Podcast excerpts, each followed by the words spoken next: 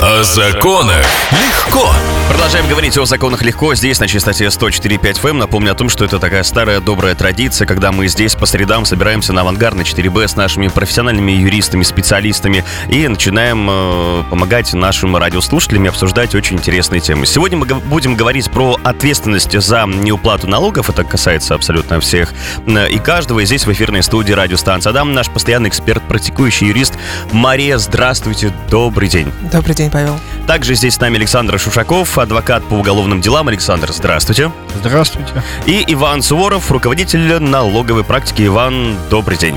Добрый день. Напомню о том, что сегодня мы будем говорить про ответственность за неуплату налогов. И сразу всех наших слушателей предупреждаю, призываю подключаться к нашему разговору, подключаться к нашему диалогу. Все очень просто. Ваши вопросы принимаем в наши мессенджеры Viber, WhatsApp и Telegram 8 912 007 0805, либо в группе ВКонтакте «Радио Дам» в комментариях под соответствующим постом. Все верно. Все правильно сказал? Да, я проверила. Хорошо. Ну, с чего мы начнем сегодня? А, я вообще хочу напомнить, что у нас, между прочим, часики уже истикали свое время, и время для декларации, для отчета о том, сколько вы получили за предыдущий год, оно уже прошло. Но прошло еще, я думаю, не настолько, чтобы в Магадан отправиться, например.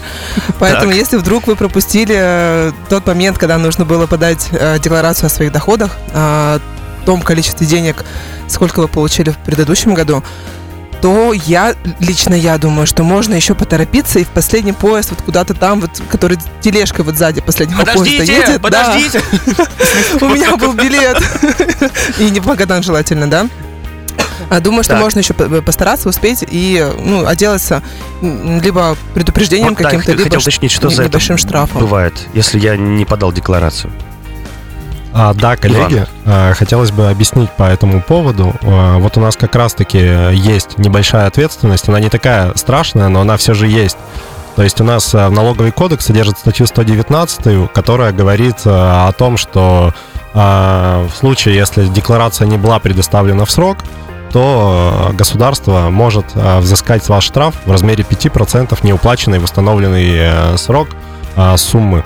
А, Соответственно, этот размер, он вот как раз-таки будет ограничиваться а, 5% и э, в целом не будет а, ну, в общем, 5, про- вот эта сумма, которую нужно запомнить, 5%. Мгм. Это тот штраф, который как раз-таки государство взыщет. Хорошо, а у меня вопрос. Э, Это если я поздно подаю, да, декларацию? А если я вообще ее не подаю? А если вообще не подаете, там ответственность уже может быть иной. Здесь именно мы говорим о том, что это 5%, это вот как раз-таки тот срок, когда, Когда вы просрочили, да, опоздал. ну, подали все. А, а если устное предупреждение, когда тебе говорят, Пашенька, ну больше так не делай. В следующий раз приходи вовремя. Такое Так-то бывает? нельзя, но ладно, вот на первый раз. Такое бывает? А, наверное, нет. То есть все-таки здесь надо ориентироваться на закон и смотреть э, то, как э, оно действительно прописано, и, в общем-то, ориентироваться на те санкции, которые налоговым кодексом предусмотрены. А в вашей практике такого не было, да, чтобы устно делали заключение? В моей практике такого не было. Слушайте. Павел, мы сейчас напугаем людей Магаданом и, и пятью Вы слышите уже топот? Люди Да, побежали да, уже. вот, уже. вот, вот где-то там. Ну, Нужно обязательно, я думаю, сделать ремарочку о том, что если вы работаете официально и у вас есть э, работодатель, вот какой-то там усатый дяденька в пиджаке, да, условно, он является вашим налоговым агентом, и, в принципе, если вы помимо зарплаты никаких доходов больше не получаете, то и декларацию подавать не обязательно. Я правильно говорю? Ну да, здесь мы все-таки больше рассматриваем предпринимателей, которые имеют статус либо индивидуальных предпринимателей, либо работают через свою компанию и платят налоги как э, открыто, э, как, допустим, общество с ограниченной ответственностью. А, кстати, самозанятые, например, популярный вопрос по самозанятым, Так, они у нас не отчитываются в форме деклараций, они уплачивают налоги ежемесячно. То есть вот сколько получил в прошлом месяце, вот в следующем месяце определенный процент, 4, по-моему, процента или 6, да, Ну уплачивают. да, у самозанятых у них э, налог как раз-таки составляет 4%, если они взаимодействуют с физическими лицами, и 6%, если взаимодействуют с юридическими. Мгм. Хорошо, продолжаем говорить о законах и продолжаем говорить о законах легко. И сегодня говорим э, про налоги. Напомню еще раз тему, которая касается абсолютно всех и каждого. Говорим за ответственность, про ответственность за неуплату налогов. И мы вспомнили последнюю яркую ситуацию с госпожой э, Блиновской. Вот мы всегда, Павел, думаем, Да. что вот это нас никогда не коснется. Ну, вот это уж, уж точно. Это пройдет мимо нас. И вот тут на у нас э, вот такие вот новости, да, какие-то громкие. Да, понятно, что не каждый из нас зарабатывает по столько денег рублей, Далеко не каждый, давайте. чтобы там были м- миллиардные неуплаты налогов. Но тем не менее, э, все думают, что это никогда нас, нас не коснется. И вот, вот пожалуйста, вот слуги Я знаю, в народа. чем проблема, я знаю, в чем проблема. Дело в том, что когда ты что-то желаешь, а у госпожи Блиновской были марафоны желаний, нужно конкретизировать свои желания. И мне кажется, что в какой-то момент она что-то не доконкретизировала. И Да, получилось да, вот так вот. Да, Она не сказала о том, что я хочу, чтобы не было никаких последствий. Вот она про это забыла, про последствия. Если бы она сказала, что без последствий вот такие деньги, без уголовной ответственности, Мгм. возможно, сейчас бы таких новостей не было. Э, Елена Блиновская вот упустила этот момент. Вы слушайте, мы с вами шутки шутим, а уголовная ответственность на самом деле, она ведь, ну, не, не смешная, да, ведь, Александр? Конечно, там на самом деле вообще все очень серьезно. У нас уголовная ответственность по неуплате налогов предусмотрена как для физических лиц, так и для юридических лиц. И для физических лиц, допустим, если она составляет это крупный размер, получается, э, налогов нужно не уплатить на 2 миллиона 700 тысяч э, рублей, то получается для особо крупного это у нас получается даже... Ой, извините, Чуть-чуть- я чуть-чуть забыл. побольше. Да, запутался. Нет, э, да, для физических лиц 2 миллиона 700 крупный размер, а для юридических лиц крупный размер является 15 миллионов. Вот. И чаще всего людей привлекают, да, за такие преступления, если они допускают какие-то ошибки при ведении бизнеса, допустим, при организа... э, осуществлении деятельности, получается, юри- в качестве юридического лица, как юридическое лицо.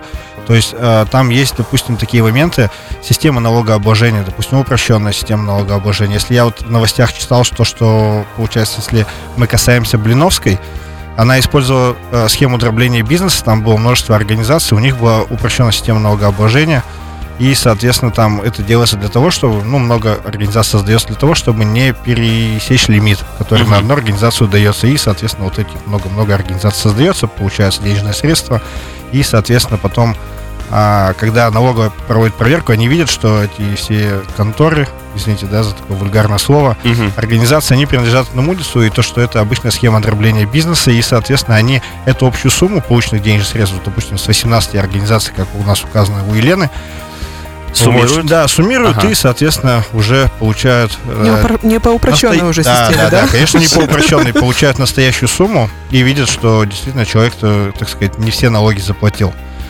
Вот. Это достаточно часто у нас в бизнесе встречается. Это самая большая ошибка. Так делать нельзя. И лучше грамотно подойти, допустим, к бухгалтерскому учету, к ведению бизнеса, чтобы в последующем вот эти проблемы не решать вот таким образом.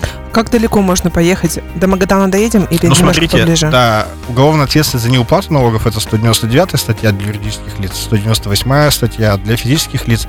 Это не так страшно, что может быть еще. То есть еще сейчас у нас практика судебная идет таким путем, что дополнительно вменяют, соответственно, а, легализацию денежных средств, полученных преступным путем. То есть те неуплаченные налоги, это ведь денежные средства, полученные преступным путем, а именно путем уклонения от уплаты налогов, а также 187 статья, это у нас а, неправом- неправомерный оборот средств платежей, тоже является тяжким преступлением. Вот, то есть это когда по фиктивным основаниям денежные средства от одной организации уходят на другую организацию, то есть без а, наличия каких-то фактических отношений. И вот эти две тяжкие статьи могут, в принципе, усугубить, в принципе, всю ситуацию. То есть есть- наказание может быть действительно реальным. Не заплатил ты один раз, а э, э, статей у тебя не один. Не одна, да, а сразу несколько. Да, да, Да. это очень все серьезно, поэтому многие недооценивают, думают, что просто их за неуплат налогов привлекут, и они там, допустим, не- недоимку заплатят, дело можно будет прекратить, у нас закон предусматривает. Но нет, тут еще могут быть вот такие сложности других составов уголовных дел, конечно. А что такое а, а, отмывание? Вот такое вот Часто, слышим, да, мы э, по телевидению, по радио, вот там задержали за отмывание. Вот. Но вот как раз легализация доходов, добытых преступным путем, это в народе называется отмыванием. То есть, если человек преступным путем а, заработал энную сумму денег, допустим, миллион рублей, ему нужно а, показать ее легальность в последующем. Если он, допустим, хочет потратить, Мгм. купить, например, квартиру, у налогового органа может возникнуть вопрос, дружище, вот откуда у тебя столько денег? И они, а, получается, производят различные операции, которые эти деньги легализуют. Допустим, как-то вкладываются, инвестируются так. Ну, Мгм. то есть теряется след происхождения этих денег, допустим, вкладываются в какой-то реальный сектор бизнеса. И потом, когда ты говоришь заработал, тебе уже верят. Потому Да, что да, ты да, ты, допустим. Ну, э, я приведу, конечно, пример, да, он может показаться не совсем корректным, но, допустим, вот человек занимается каким-то преступным бизнесом, допустим, это либо наркотики, либо работорговля, соответственно, зарабатывает много денег, в последующем эти деньги он вкладывает в реальный бизнес, допустим, Мгм. пироги печет или мороженым торгует, Мгм. платит с него налоги, и вот у него уже легальные деньги. То есть он по кассе проводит, что якобы он, он мороженого продал там на миллион, да, Мгм. заплатил с него 13% налогов, и, соответственно, к нему уже нет никаких вопросов.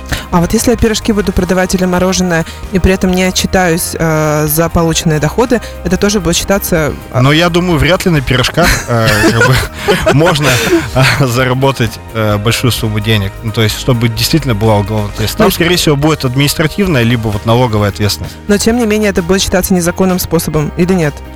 Да нет. или способ вы- законный, вы просто я не заплатила. Способ законный, просто вы не заплатили. да, да. ладно. То есть элементарно можно квартиру продать и налог не заплатить, налоговая тоже требования предъявит. Павел, вы записываете? Я записываю, я просто, вы знаете, где-то слышал фразу, что на, как это было сказано, на незаконный бизнес, на деньги незаконного бизнеса открывают законный бизнес. И Да? вот теперь я Понял. по- понял, да, как это работает и как все это дело происходит. Самый на яркий самом пример деле. сериал «Во все тяжкие», там все, наверное, смотрели, он на незаконные деньги открыл автомойку и пытался легализоваться за этот счет. То есть вот это самый простой пример, который видели, я думаю, все, кто смотрел. Фильм основан на реальных событиях, можно Ну, не на совсем на реальных, но лайфхаки там есть. Который не которые следует не применять. следует Да, использовать. да, да. Осторожней. О законах легко. Давай, продолжаем говорить про налоги, продолжаем говорить э, о законах легко здесь на частоте 104.5 FM. Сегодня мы в том числе затронули вопрос э, с Еленой Блиновской, э, с марафонами желаний. Интересно, поможет ли ей ее марафон э, избежать участи наказания? Мне вот интересно, Павел, а по данным интернета, у нее задолженность плюс-минус около миллиарда рублей, налоговая задолженность. И Подожди, а какой там доход тогда? Если... я плохо считаю, но думаю, что чуть-чуть побольше, чем у нас с вами. Ну, не, не намного. Чуть-чуть побольше.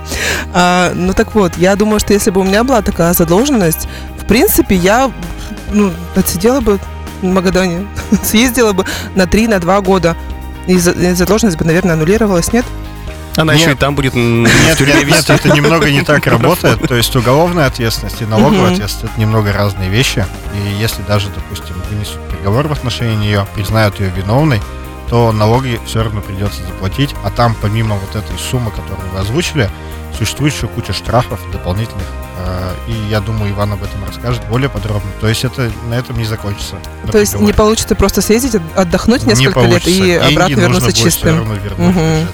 Извините, вот пока Ваня начал рассказывать, я к тому, что вы представляете, если все-таки ей удастся избежать наказания, либо ей дадут какой-нибудь небольшой срок, когда она выйдет, вы понимаете, насколько сильно в цене возрастут ее вот эти марафоны? Конечно. Как она будет это круто подавать и продавать? А эти люди умеют это делать.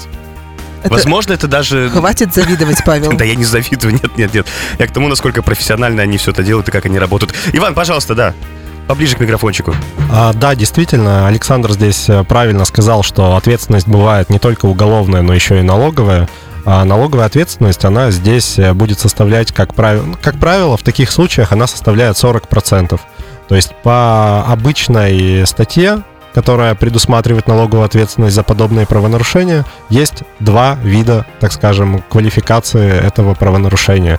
Первый — это два- 20% от неуплаченных налоговых сумм, то есть это тогда, когда преступ... правонарушение совершается неумышленно. А если налоговый орган доказывает, что правонарушение совершено умышленно, тогда они могут доначислить 40% от неуплаченных сумм.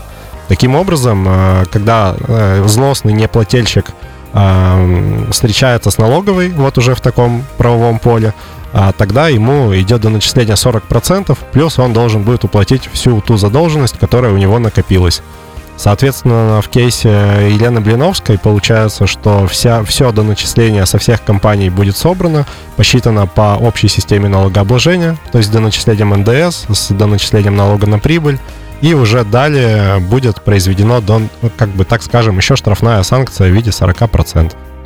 Обалдеть, то есть это если сейчас условно миллиард, Я, правильно думаю, понимаю, миллиард уже 40%? посчитан. А, это уже, это он уже уже посчитан, посчитано. Это, да. уже Ну, все, там уже включено, так плюс, сказать. плюс-минус, ми- плюс, плюсом больше, плюсом меньше, как вы знаете, Павел, уже особо не заметишь. Ну что, будем завершать э, наш сегодняшний эфирный выход. У нас с вами впереди целых 5 минут на то, чтобы подвести итоги и сказать еще те вещи, которые мы с вами не успели озвучить. Но в первую очередь, естественно, легендарная фраза, да, заплати налоги, спи спокойно. И не забываем о том, что все-таки за нами с вами тоже могут прийти. Поэтому нал- налоги платим. А, Что, что еще, что еще сказать, Павел? Мы хотели поговорить про льготы для предпринимателей. Иван.